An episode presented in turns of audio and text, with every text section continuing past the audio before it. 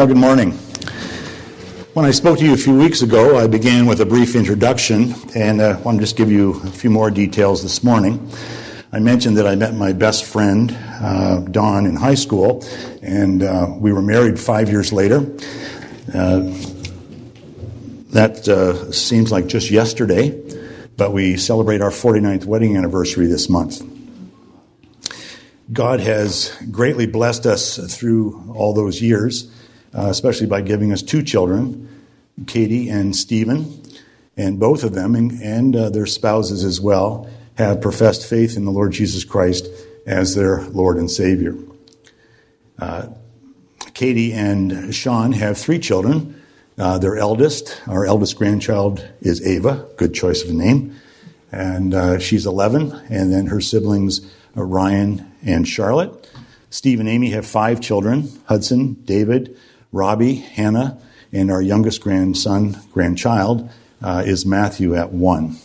They have certainly been a delight to us. You probably know Steve and Amy because, uh, and their children because they worship here with us at Calvary. They've been a delight through these years, and I certainly agree with what Proverbs 17 says that grandchildren are the crown of old men, uh, especially as they grow in grace and in the knowledge of our Lord Jesus Christ. So let's begin with just a, brief word of prayer before we look at God's Word this morning. Our God and our Heavenly Father, thank you for the opportunity to study your Word this morning. Father, we would ask that you, uh, through your Holy Spirit, would open our hearts and minds to its truth this morning so that it might impress upon us uh, your will for us. And uh, we ask that you would show us uh, how it applies to each of our lives. We ask this in the name of your Son, the Lord Jesus Christ, in whose name we pray. Amen. You may remember that in the last time that we were together, our focus was spiritual living in a secular world, and we studied Daniel chapter 1. Our objective was to learn what the Bible has to say about how followers of Jesus Christ should live in today's world. A follower of Jesus Christ is a Christian, one who has been born again. Jesus told a religious person in John 3 that unless one is born again, he cannot see the kingdom of God. Somewhat perplexed, the religious person then asked him what he meant by that.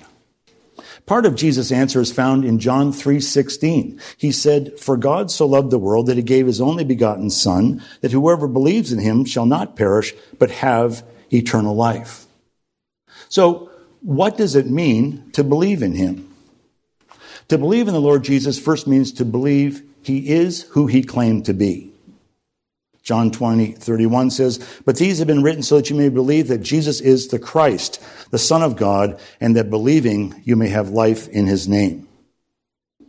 It also means to believe in what he did. 1 Corinthians 15 tells us Christ died for our sins according to the scriptures, and that he was buried, and that he was raised on the third day according to the scriptures. And when we repent and truly believe in the Lord Jesus Christ, we are born again and adopted into God's family.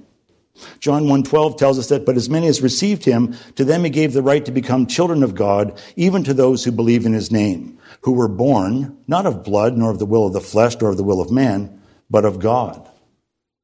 Paul tells us in Romans 8:29 that since we are now part of God's family we will become like Jesus Christ. For those whom he foreknew, he also predestined to become conformed to the image of his son. 1 John 3 tells us more. Beloved, now we are children of God, and it has not appeared as yet what we will be. We know that when he appears, we will be like him because we will see him just as he is. And everyone who has this hope fixed on him purifies himself just as he is pure. And so that brings us back to our focus this morning then, what the Bible has to say about how a follower of Jesus Christ is to live in today's world. Our text for this morning is found in the book of Daniel chapter 2. And I'm reading from the New American Standard Translation. In chapter 1, we were introduced to Daniel, a man who was surrounded by a pagan culture. And yet he pleased God with his integrity and his obedience. You remember that he had three close friends Hananiah, Mishael, and Azariah. As young teenagers, they had been selected for a special purpose and had been taken captive by the Babylonians. The plan was to mold them into loyal Babylonian civil servants through an immersive three year educational program which aimed to change their beliefs, their customs, and their personal habits. But Daniel and his three friends maintained their integrity even in the face of mounting social pressure from the culture, peer pressure from their fellow captives, and even the threat of death from the Babylonians. The key to this was that they acknowledged God's sovereignty and they understood that he knew all about their situation. They humbly recognized that it was God who had intervened in their lives by giving them knowledge and intelligence. And it was God who had caused them to succeed and prosper. At the end of the three year program, the king found them to be without equal. There was no one else like the four of them. He was so impressed with them that he appointed them to his personal service. Let's go now to Daniel chapter 2 at verse 1. Now, in the second year of the reign of Nebuchadnezzar, Nebuchadnezzar had dreams, and his spirit was troubled, and his sleep left him. Daniel gives us detailed information here about this event taking place in the second year of Nebuchadnezzar's reign. His father, Nabopolassar, had died in August of 605 BC, about the time of the siege of Jerusalem. And so Nebuchadnezzar returned home from his military campaign in the west to take his place on the throne. But you might wonder, Hmm. Daniel and his three friends had completed a three year training program, and this is the second year of Nebuchadnezzar's reign. How could that be? Well, the Babylonians counted the years of a king's reign by full calendar years. So the partial year of Nebuchadnezzar's ascension to the throne in 605 would not be counted in the total. So even though Daniel had been in Babylon for three years, Nebuchadnezzar had only completed two full calendar years as king. Verse 2. Then the king gave orders to call in the magicians, the conjurers, the sorcerers, and the Chaldeans to tell the king his dreams. So they came in and stood before the king. And the king said to them, I had a dream, and my spirit is anxious to understand the dream. Then the Chaldeans spoke to the king in Aramaic, O king, live forever. Tell the dream to your servants, and we will declare the interpretation. Did you notice what Nebuchadnezzar said? I had a dream, and my spirit is anxious to understand the dream. Not I had a dream and I can't remember it. Not I'm anxious to remember the dream and to know its interpretation. The Chaldeans, the wise men, say, All right, we can do that. Tell us the dream and we'll get right down to work. But what does Nebuchadnezzar say next? Verse 5. The king answered and said to the Chaldeans, The command from me is firm. If you do not make known to me the dream and its interpretation, you will be torn limb from limb and your houses will be made a rubbish heap. But if you declare the dream and its interpretation, you will receive from me gifts and reward and great honor. Therefore, declare to me the dream and its interpretation. Nebuchadnezzar gets very upset. Why? Why did he demand to know the dream and its interpretation? Many people think it's because he could not remember his dream. But the text is clear. Nebuchadnezzar had not forgotten his dream. Verses 1 and 2 tell us he had dreams plural. It's very likely that he had this dream more than once. Again, notice that he says he's anxious to understand the dream, not to remember it. His advisors again asked him to tell them the dream. They wouldn't ask this if he couldn't remember it. They knew that they could not risk making something up because the king knew what he had dreamt. Verse 8 The king answered and said, I know for certain that you are bargaining for time, inasmuch as you have seen that the command from me is firm. That if you do not make the dream known to me, there is only one decree for you, for you have agreed together to speak lying and corrupt words before me until the situation is changed. Therefore, tell me the dream, that I may know that you can declare to me its interpretation.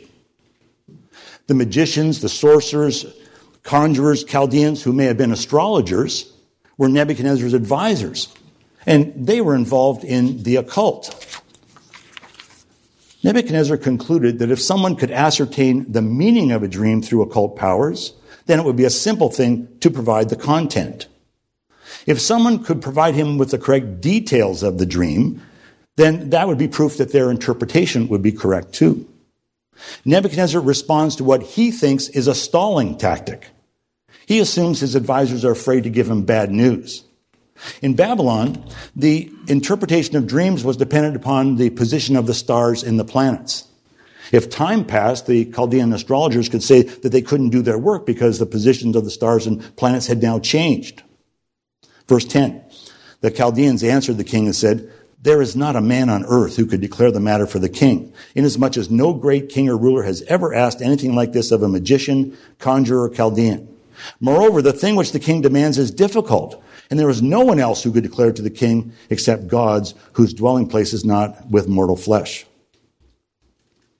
Here, God uses these men to set the stage for what is about to take place through his servant Daniel. Verse 12.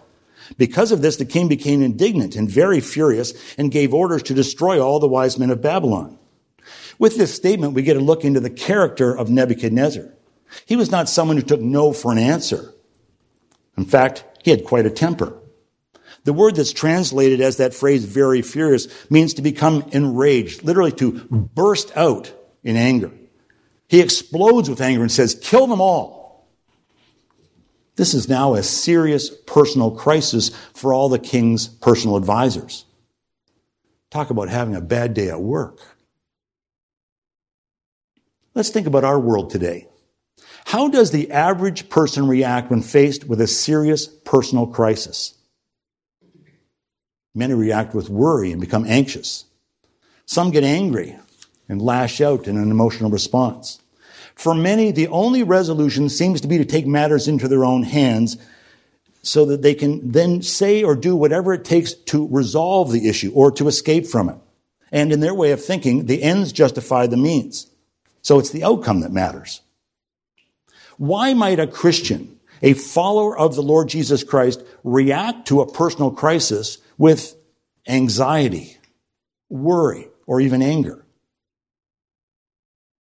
Could it be a lack of faith in God's sovereignty? God is sovereign, meaning he has supreme rank, authority, and power because he is above all others in character, importance, and excellence.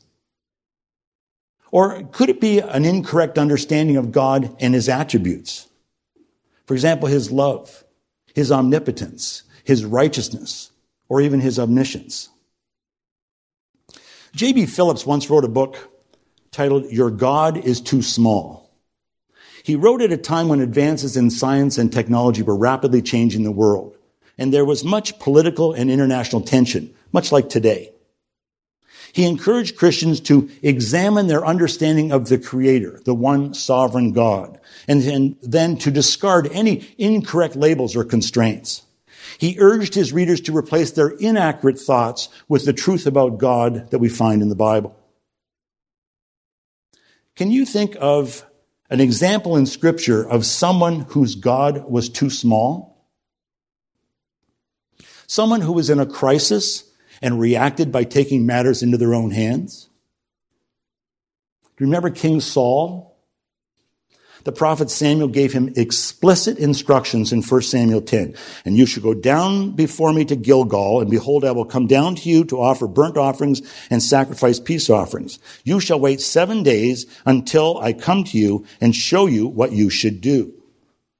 We see the situation that Saul faced in 1 Samuel 13. He was experiencing a crisis in government. He was faced with a large, strong enemy. He and his people were terrified, terrified. And so, how did Saul respond? When things began to go badly, he became anxious and took matters into his own hands. He believed that it was up to him to find a way to solve the problem, any way that would get him out of that terrible situation. And so Saul was disobedient in the hope of finding a way to escape. He then justified what he did, saying he had no choice but to disobey.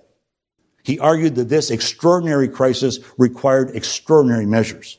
After all, he had to find a, solution. He told Samuel that he forced himself to do what only a priest was qualified to do, and he offered the sacrifices to God himself.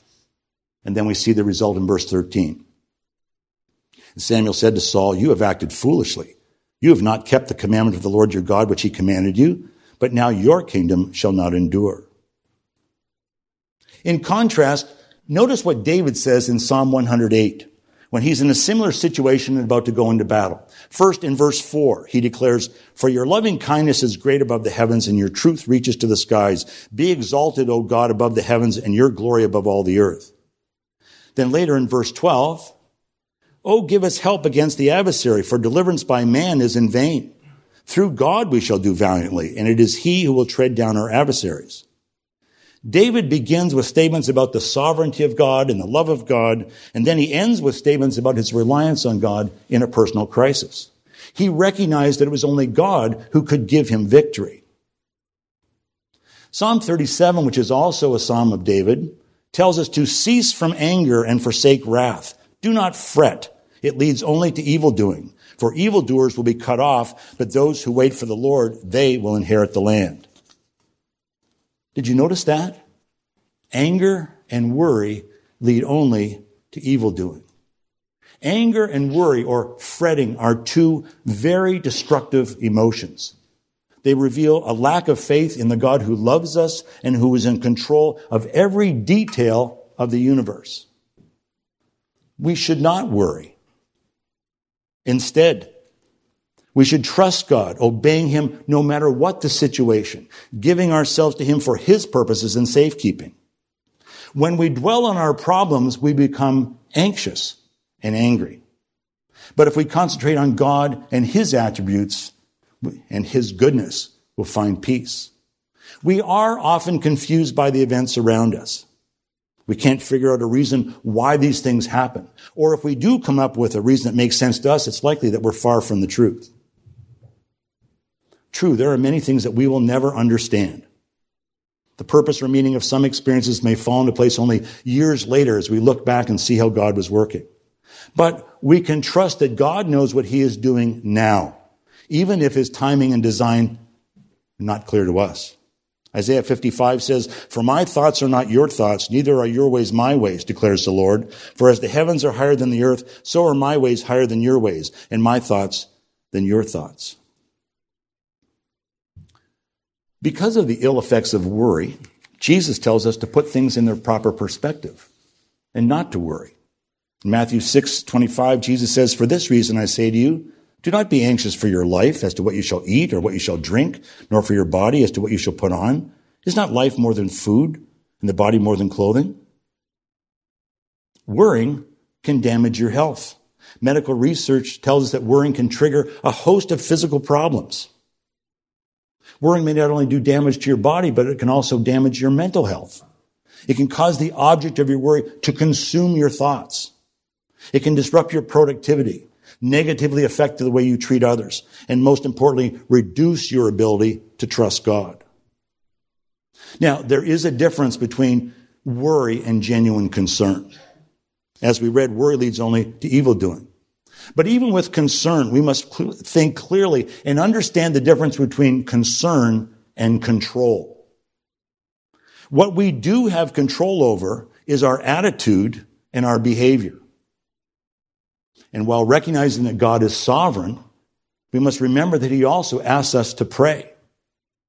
1 Thessalonians 5:17 instructs us to pray continually. James 5:13 says, "Is any one of you in trouble? He should pray." 1 Peter 4 7 tells us to be clear minded and self controlled so that you can pray.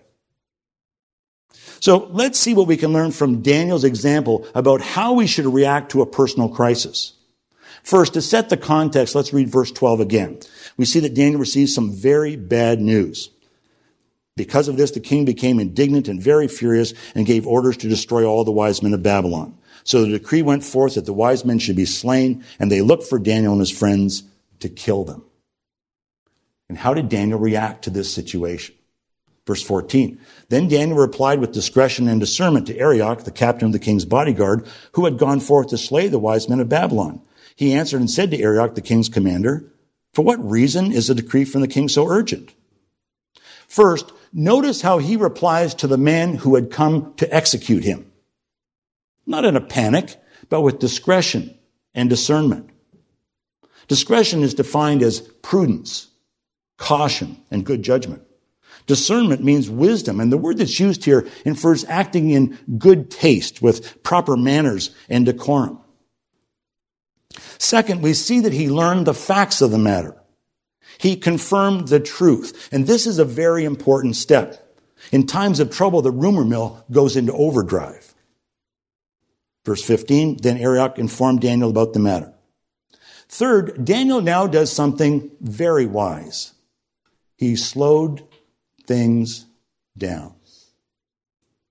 He asked the king for time.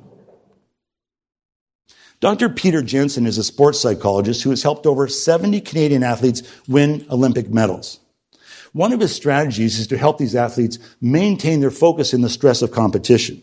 His advice is helpful in any stressful situation when our normal response is to lose focus and rush to react. He sums up his message in a simple piece of advice. When you're in a hurry, dress slowly.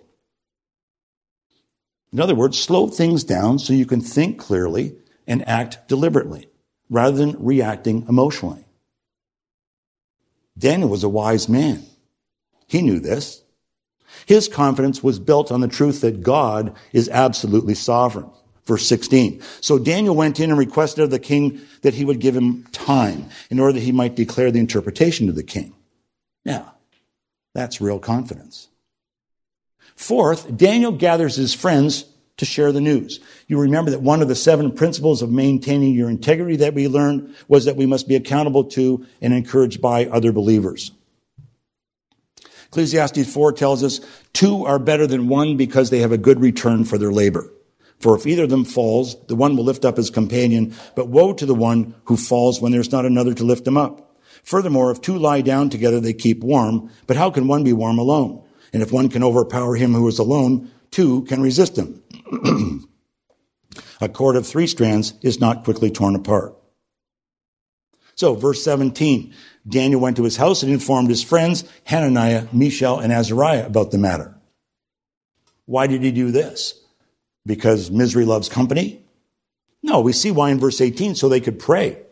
This is another reason to slow things down in order that they might request compassion from the God of heaven concerning this mystery so that Daniel and his friends might not be destroyed with the rest of the wise men of Babylon. So fifth, we see that they spent time in prayer. And we see the result in verse 19. Then the mystery was revealed to Daniel in a night vision. And what was Daniel's response? What did he do first? Did he immediately run to the king with this information to protect his life in case the king had grown impatient? No. He paused to praise God and to give him thanks. And the verses that follow here are one of the best summations of God's sovereignty that we find in Scripture. We also see his answer to prayer and his intervention in world affairs. Then Daniel blessed the God of heaven. Daniel answered and said, Let the name of God be blessed forever and ever, for wisdom and power belong to him. And it is he who changes the times and the, the epochs. He removes kings and establishes kings. He gives wisdom to wise men and knowledge to men of understanding. It is he who reveals the profound and hidden things. He knows what is in the darkness and the light dwells with him. To you, O God of my fathers, I give thanks and praise, for you have given me wisdom and power. Even now you have made known to me what we requested of you, for you have made known to us the king's matter. Notice the truth about God that Daniel shares in a statement of praise. He humbly gives complete credit to God in these verses. And then, after he has praised God for revealing the dream and the interpretation, only then does he act. Verse 24. Then Daniel went into, into Arioch, whom the king had appointed to destroy the wise men of Babylon. He went and spoke to him as follows. Do not destroy the wise men of Babylon. Take me into the king's presence, and I will declare the interpretation of the king. Daniel again acts with discretion and discernment. He reports to the person in charge. He doesn't run directly into the king. And notice that Daniel isn't just concerned about himself and his friends. He could have been. This was his chance to get ahead and to eliminate the competition. No, he also acts with compassion. Notice that it's before he sees Nebuchadnezzar, he unselfishly asks Arioch to spare all the wise men of Babylon. Verse 25. Then Arioch hurriedly brought Daniel into the king's presence and spoke to him as follows. I have found a man among the exiles from Judah who can make the interpretation known to the king. So Daniel gets an audience with Nebuchadnezzar. But notice first here a little example of human nature. Arioch takes credit for himself. He says, I have found a man who has the answer for you. Verse 26, the king answered and said to Daniel, whose name was Belteshazzar, Are you able to make known to me the dream which I have seen and its interpretation?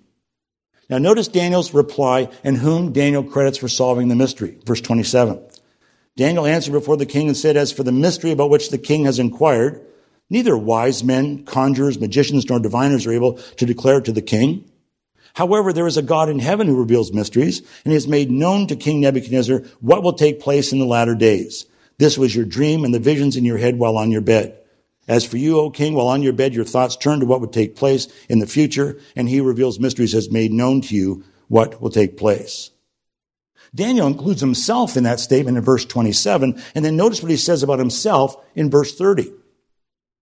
But as for me, this mystery has not been revealed to me for any wisdom residing in me, more than any other living man, but for the purpose of making the interpretation known to the king, and that you may understand the thoughts of your mind. He says that this revelation did not take, take place because of his special abilities or his high IQ or anything else about him, but because it was God's purpose.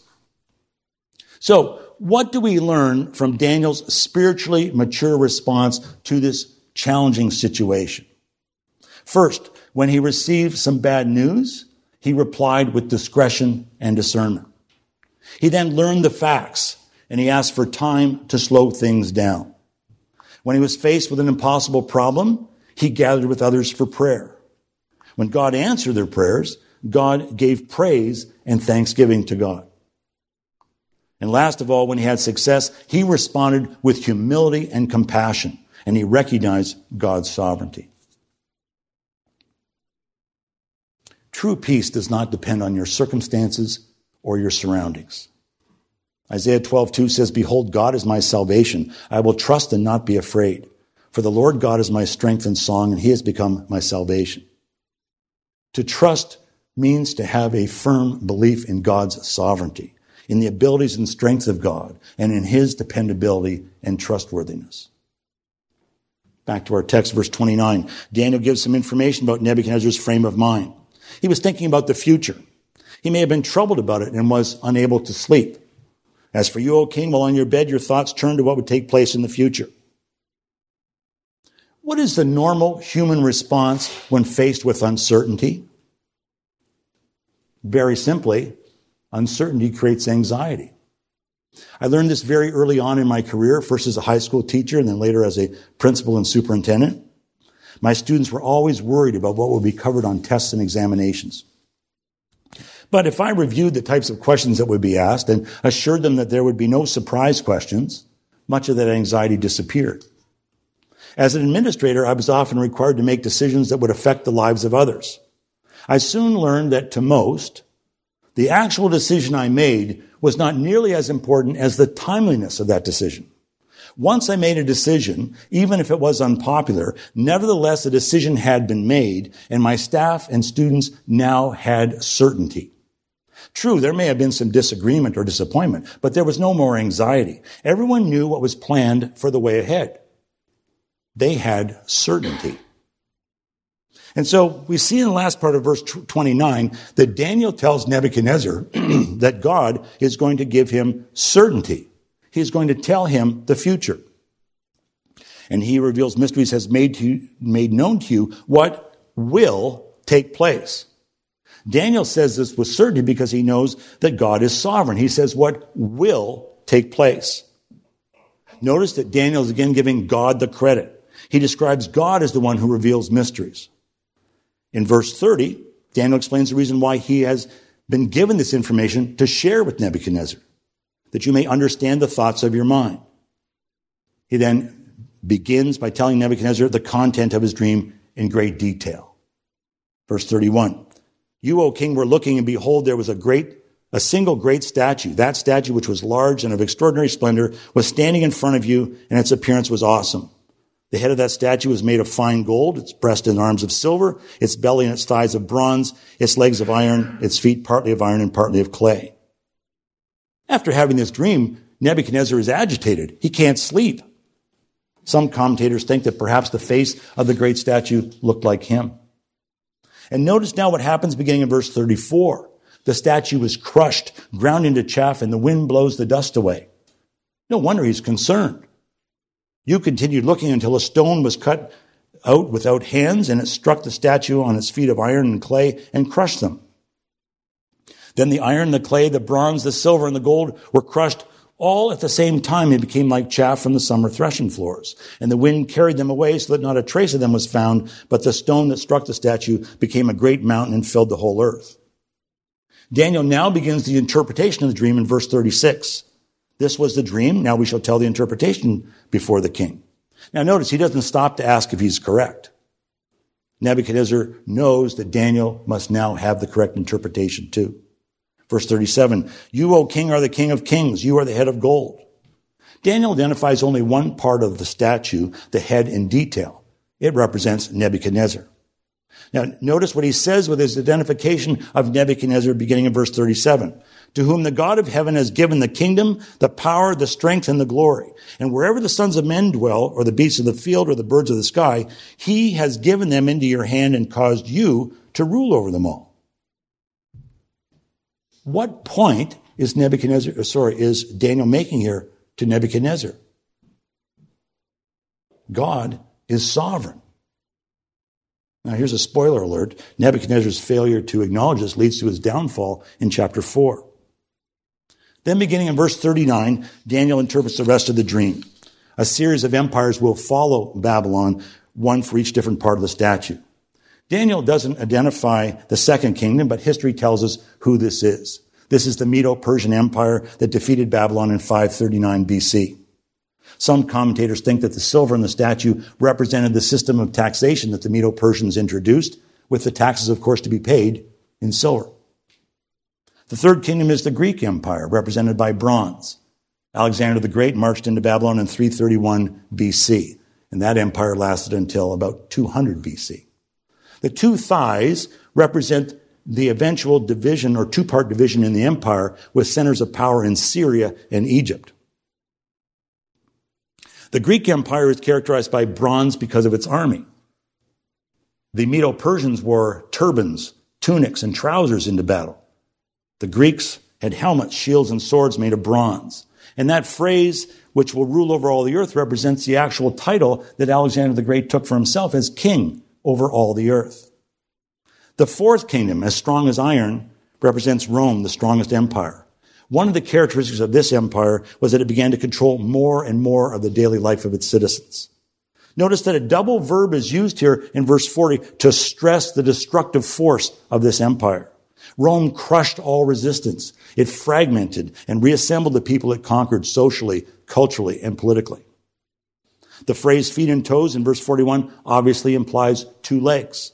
The Roman Empire was divided. The Eastern Empire, with its capital in Byzantium or Constantinople, lasted till 1453. The Western Empire, with its capital in Rome, lasted for 500 years. Some commentators think that this phrase, iron mixed with clay, may represent the intrusion of the common man into government. Subsequent weakening. They believe this could refer to a form of democracy. So the phrase it will be a divided kingdom is then a reference to a later revival of the Roman Empire. It's described as an empire that is not united. There are too many rulers and therefore no solidarity. The ten toes represent a ten nation confederacy. We see that same confederacy described in Daniel 7 and then again in Revelation 17. The original Roman Empire was never really defeated and replaced. It gradually faded away, but it will be revived. It is present, though, when the stone comes and smashes it. Verse 44. In the days of those kings, the God of heaven will set up a kingdom which will never be destroyed, and that kingdom will not be left for another people. It will crush and put an end to all these kingdoms, but it will itself endure forever. In verses 35 and 44, we see the characteristics of this last kingdom illustrated in the dream. First, it will be eternal. We see that it is not passed on to another and that it endures forever. Second, it will be powerful. It crushes the, all the others and puts an end to them. It fills the entire earth. And so I believe that this is the second coming of Christ and the establishment of the millennial kingdom that is described in Revelation chapter 20. Now, I must note that there are a variety of interpretations for some parts of Nebuchadnezzar's dream, especially uh, the parts of this stone kingdom. As early as the first century, we see an interpretation of Nebuchadnezzar's image in the writings of the Jewish historian Josephus. By the third century, other interpretations were offered. And again, at the time of Reformation, we find a renewed interest. During the last 200 years, there have been four major schools of prophetic interpretation of the book of Daniel, and you may have your preference. That's beyond our scope this morning. So I'll simply offer the interpretation that the early church fathers generally agreed upon. They agreed that there were four kingdoms, Babylon, Medo-Persia, Greece, and Rome. The understanding of the so-called stone kingdom had two parts. The stone cut without hands refers to Christ's incarnation and the stone destroying the image and grinding it into dust symbolizes the second coming of Christ. Now back to our text. Daniel now reminds Nebuchadnezzar that it is God who has revealed this information. Verse 45. Inasmuch as you saw that a stone was cut out of the mountain without hands, and that it crushed the iron, the bronze, the clay, the silver, and the gold, the great God has made known to the king what will take place in the future. So the dream is true, and its interpretation is trustworthy. And in verse 46, we see the king's response. Then King Nebuchadnezzar fell on his face and did homage to Daniel and gave orders to present him with an offering and fragrant incense. The king answered Daniel and said, Surely your God is a God of gods and a Lord of kings and a revealer of mysteries, since you have been able to reveal this mystery. Here, at least momentarily, Nebuchadnezzar recognizes the sovereignty of the one true God. But unfortunately, he's not been converted. He simply recognizes this God as the highest of all the gods that he worshiped. Daniel is then promoted and receives many great gifts. What do you think Daniel's perspective was on his promotion and the rewards that he was given? Well, based on what we know about him from chapter 1 and chapters 2 and 5, I believe it was similar to what David said in 1 Chronicles 29. Yours, O Lord, is the greatness and the power and the glory and the victory and the majesty, indeed everything that is in the heavens and the earth. Yours is the dominion, O Lord, and you exalt yourself as head over all. Both riches and honor come from you, and you rule over all, and in your hand is power and might, and it lies in your hand to make great and to strengthen everyone. Now therefore, O God, we thank you and praise your glorious name. Surely we too could use this as a reminder when we begin to puff ourselves up with pride in our status or our accomplishments. Then note what Daniel does in verse 49. Daniel made a request to the king, and he appointed Shadrach, Meshach, and Abednego over the administration of the province of Babylon while Daniel was at the king's court. Daniel's three friends were certainly qualified to serve, but here we see Daniel making a special request of Nebuchadnezzar so that his friends might share in the recognition and rewards that he was experiencing. He unselfishly shares the benefits with those who had been petitioning the Lord with him. So this is quite a story outlining God's sovereignty throughout history. But what else can we take away from it for today? This chapter teaches us about God's omnipotence and omniscience and his absolute authority in the course of human history. God is sovereign. He has a plan. Future events are known to him and come to pass according to his purposes. God is and will be victorious. Knowing this to be true, then, how should I respond, especially in the midst of a serious personal crisis? I can trust God with every detail of my life and circumstances. I can have unwavering confidence in God because I have certainty. I know that He is in control of all things, and therefore I will be anxious for nothing. Philippians 4 6 makes it clear be anxious for nothing, but in everything by prayer and supplication with thanksgiving, let your request be made known to God. True peace is not found in positive thinking or in good feelings or even in a lack of conflict. It comes from knowing and firmly believing that God is holy, loving, righteous, and absolutely sovereign, and therefore in total control. As a follower of Jesus Christ, one who is born again, my eternal future is secure. I have certainty. Jesus says in John 10, and I give the eternal life to them, and they will never perish, and no one will snatch them out of my hand. My Father who has given them to me is greater than all, and no one is able to snatch them out of the Father's hand. It is only when I truly believe this that I can be free of worry and protected by the peace of God that is so wonderful that it cannot be explained. Let's read that last passage again from Philippians 4. Only this time we'll start just at the end of verse 5. The Lord is near. Be anxious for nothing, but in everything by prayer and supplication with thanksgiving, let your requests be made known to God. And the peace of God, which surpasses all comprehension, will guard your hearts and your minds in Christ Jesus. Let's pray. Our God and our Heavenly Father, we thank you for this opportunity to study your word together this morning. Father, we praise you the fact that you are the creator, the one sovereign God who has made all things and controls all things. Father, we give you praise and worship for who you are and what you have done. Father, help us to understand our place in your universe. Father, we bow before you this morning. Help us to accept the fact that we are creatures.